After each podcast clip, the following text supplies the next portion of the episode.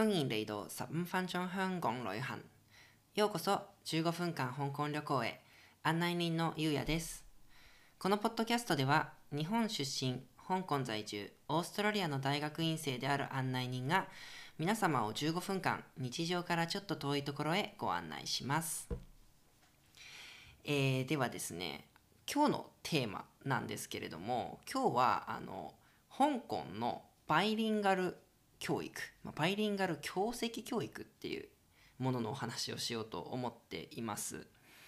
でですね、ちょっと背景を話すと、まあ、2回前であの香港の言葉、特に広東語のお話をして、前回あの香港の歴史の話をさせていただいたんですけど、まあ、香港の歴史の回の最後、まとめみたいなところで、やっぱ香港って街は、これからまあ25年後ぐらいに中国に完全に戻っていくっていうことも含めて、どんどん変化をしていくし、まあ、今あるものがいつまであるか、まあ、今の形で特にあるかどうかが全然わからない街だっていうことをね、まあ、最後にちょっと考えて言ったんですけれどもそういうことを考えた時にやっぱりこのポッドキャストで、まあ、皆さんにあのいろいろお話しさせてもらう時にやっぱりその例えばちょっと前もっと前に香港にいた人が話す話あるいはもっと後に香港にこれから来る人が話す話って多分今僕がこの5年間いてで、まあ、僕はもうすぐあのオーストラリアにまあ引っ越してまた香港に長期で戻ってくることがあるかどうかは今の時点ではわからないような状況なんですけど、まあ、そういう中でね今まで見てきたものを記録したいって思ってこのポッドキャストを始めたっていうのもあるんですけれども、まあ、なのでその中でやっぱ自分が見てきたものの中でこれは記録しておきたいここに言い残しておきたいっていうかなんか 遺言みたいあのもののことをどんどん話していこうかなってちょっと思ったんですよね。でその中でまあ2回前に言葉の話をしたっていうのもあって僕自身があの香港にいる理由一つはパートナーといるためなんですけどももう一個が僕のまあ研究でもきっと将来の仕事になるであろうことで、まあ、僕は言葉のことを研究しているのでその話をあのさせてもらおうかなって思った次第なんですね。まあ、というわけで今日あの最初に言ったタイトルのそのバイリンガル教籍教育っていうものが何なのかでなんでこんな研究しているのかどんなことが魅力があると思っているかとかまあこれからどうなっていくと思ってるかみたいなことをあとまあ10分ちょっとある中で話していきたいなって思ってるんですね。まあ、まず、あのこれ何っていう話からなんですけどあのバイリンガル教育っていうもの自体は例えばそのまああのまあ、英語と日本語を両方使って教えてくれる学校だとかもしくは例えばあの他の国とかで言うと、まあ、カナダとかであの英語とフランス語カナダ右の方だからとケベックとかだとフランス語が強いですからね。の両方を教えて、まあ、使うみたいな学校とかがあると思うんですけど、まあ、あれがバイリンガル教育バイリンガル学校っていうものに当たるんですけれども、まあ、その中で、まあ、教籍っていうのは一緒に在籍するっていう意味なんですけどこの香港で今僕が見ているプログラムはちょっと特徴があって何かっていうとのろの学生ろう者の学生あるいは難聴者の学生と聴者の学生あの聴っていうのは耳を聞くっていう字ですねリスニングっていう字の生徒が一緒に同じクラスに在籍しているっていう意味なんですよ教籍っていうのは。でまあもうちょっと長く言うとこれ手話バイリンガル教籍教育っていうんですけれどもそのバイリンガルの言葉の2つのチョイスがその広東語前も話した香港でよく使う言葉と香港手話っていう、まあ、香港で使われている手話の2個を使いながらその教える言葉として使いながらその言葉自体の勉強もするっていうプログラムっていうことなんですよ。でも、なんこのプログラム実はアジアでいうと香港にしかないんですね。でまあ、香港でできたものを他の場所に広めて今マカオで広がっあのできていたりとか、まあ、ベトナムとかにも進めていったりとかいろいろ動きはあるんですけど日本ではまだ全くこれと同じようなものは、えー、とない状態にあるんですね。まあ、日本だとそのろう学校で日本史は第一にして、まあ、日本語のまた特に書き言葉の両方のバイリンガルを教育をするっていう学校はあの品川区の明星学園っていうところにあるんですけれどもあの今言ったように香港のように、まあ、言ってみれば日本の公立校みたいなところでそのえーっと聞こえ方がねいろいろなこのあの生徒を混ぜて、まあ、先生もですけど混ぜて手話も話し言葉もしくは書き言葉も全部教えるし使うっていうプログラムっていうのはすごくあの多分皆さんにとっても耳新しいものだと思うんですよね。でまあこのプログラムが何でできてきたっていう話をするとですね。ごめんなさい。大体まあ15年前ぐらいに始まったものなんですけれどもそのそもそも手話ってあのろう者の人だったら全員使うっていうわけでもない。その中でももっと話し言葉の方が使いたいっていう人もいるし、まあ、いろんな人がいる中で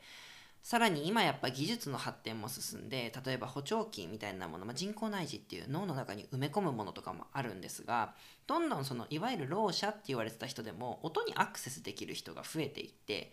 じゃあ主流社会で使ってる音声言語とか使えばいいじゃんってわざわざ手話全然使える人もいないから覚えなくていいじゃんみたいな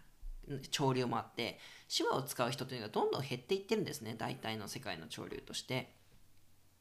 ただその一方でやっぱりそういう技術的なあの発展とか生かしてもやっぱどうも音にうまくアクセスできない人だったりとかあるいはそのやっぱり手話っていうものが例えば家族にろうの人が多くて手話が家族の言葉になっていたとかいろいろ思い入れがあるだとかまあそういういろいろな理由もあってやはりその手話っていうものを好むっていうパターンもあるわけなんですよ。あるいはその両方使いたいとかね手話と話し言葉といろいろ。それもあってやっぱり手話っていうものを完全に絶やしてしまうわけにはいかない。どうにかしてこれを残していきたい。発展させていきたいっていう動きがいろんなところで現れてきたんですね、まあ、これが大体この560年の話なんですけどその中のまあ一つの動きとして出てきたのがじゃああのその手話も使うし話し言葉も使う。両方の学校を作って両方できるようにしていけばいいじゃんっていうものが、まあ、この2 3 0年ぐらいあのすごく広がってるとは言えないんだけど世界の各地でぽつりぽつりと生まれているんですね。まあ、香港でも同じような理由でそのやっぱ香港手話っていうものを残していきたい。それを使えるローコミュニティを残していきたいっていう話。あるいはまた逆にやっぱりその僕自身が実は修士課程の時そうだったんですけどそういう環境にいわゆる聴者の人たちっていうものも一緒にいることによってその彼らの中彼女らの中にもいろんな学びを作っていきたいっていうところ、まあ、そういうこともできるプログラムなんですよねこのプログラムって。それもあって、まあ、香港ではあの2006年だったと思うんですけどこのプログラムが始まったんですよね。でこれってやっぱ教育プログラムだからその例えば小学校だけとかってもあんま意味がないわけなんですよ。だって小学校で手話できても中学校だったらダメって言われたら意味ないじゃないですか。だからこれ作った人はもうその香港のあらゆるレベルのその年齢の教育機関に交渉して最初は保育園から最後は高校までまあ、0, 0歳から18歳ぐらいこの18年間をずっと香港手話で教育が受けられるように、まあ、制度を順々に整えていったんですよ。でまあ余談ですけど今は香港の大学の一つでこの手話と話し言葉のバイリンガルこれをバイモーダルバイリンガルって言うんですけどこれを勉強する学科専科ができてるんですねだからその大学に入れればではあるんですけど最初からその大学のまあ学部はおろかもう修士博士まで香港手話でずっとその学んでいける環境っていうのが狭い一本の道ではあるんだけど出来上がっているんですよね香港では。それでですね、まあ、僕自身がさっきちらっと言いましたがその修士課程香港のその大学に行ってた時に同級生にローの同級生が3人かな4人、まあ、手話ができる人がすごく多かった学年でその彼らのそのなんかろう者学みたいな研究のクラスに行くとですねなんか生徒が8人ぐらいで4人ぐらい手話が分かるし手話通訳が手話通訳っていうのは交代制だから必ず2人来るんですけど2人手話もちろんできるし先生も手話できるからクラスにいる過半数が香港手話ができる。言ってみればその環境の強い言語になる。だいわゆる日本の多くのコミュニティである日本語みたいな立場に香港手話が立つ。っていう環境を経験したんですね僕その時に。なんかねその環境の実感っていうのはやっぱり言葉にできないものなんだけれどもものすごく面白かったんですよねこういうことが起こるんだって手話が強くてで補助的にっていうか書き言葉とか話し言葉もっといろんなものが使われる環境それですごいその環境に魅力を感じて先生とかに話を聞いたらそれを実際にやってる教育プログラムがあるからそういう研究してみたらみたいに言われたっていうのがまあ、僕の出発点なんですね研究生活の。で僕は実際にそのプログラムの、まあ、中学校高校に行ってフィールドワークっていう簡単に言うと、まあ、生徒と同じ生活をする要は一緒に授業を受けて一緒にご飯食べたり話して休み時間にで放課後は一緒に部活行くみたいな、まあ、そういう調査を1年弱ぐらいやってるんですね今。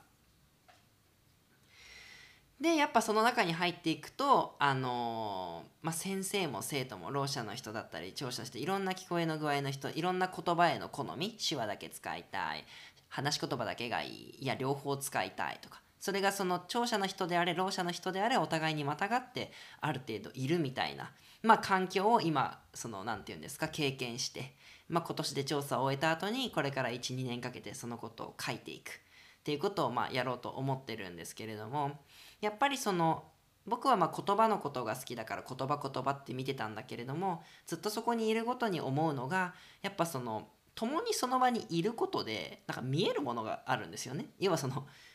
同じ環境にいる2人の人が話してたら盗み聞きじゃないけどまあ手話の場合盗み見っていうか見えるじゃないですかあだからこうやってコミュニケーションするんだなとかなんだろうあれみたいななんかいつもやってるけどあ電卓って意味なんだみたいなのとかがだんだんみんなの中に蓄積されていく。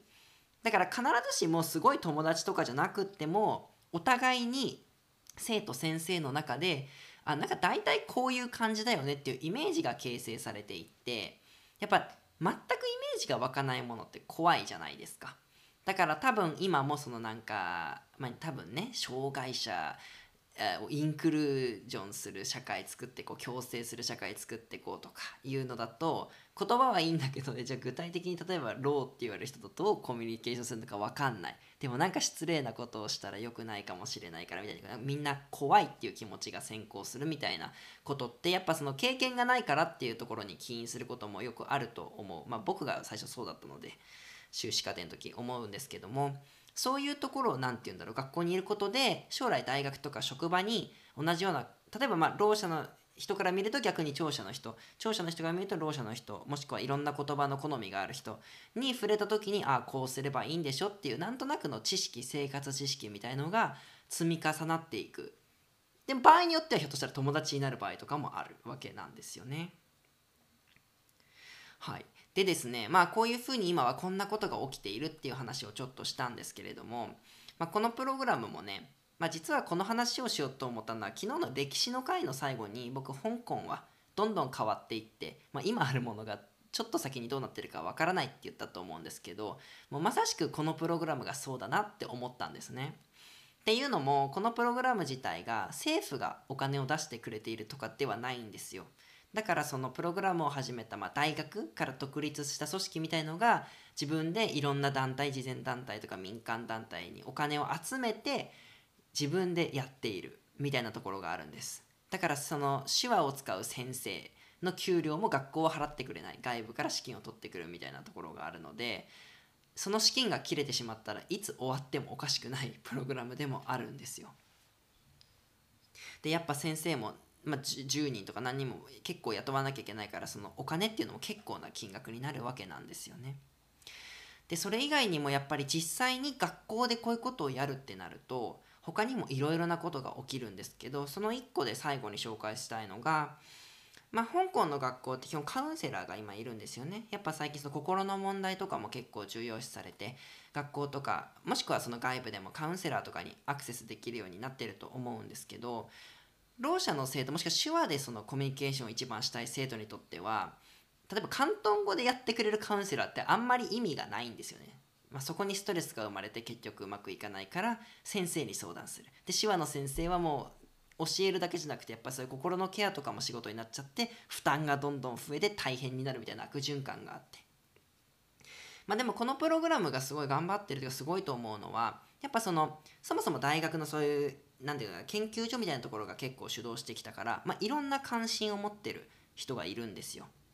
でその中の一つで結構心理学とかを専攻してる人とかがいて彼らはだからその臨床心理いわゆるカウンセラーとかになる道に進む人もいるんですね。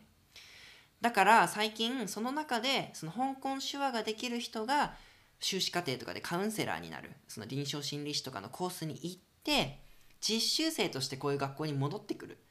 そのことによって、あの手話を使いたい生徒にも心のケアをそのサポートとして与えることができるみたいなシステムを今作っていこうとしている真っ最中なんですよね。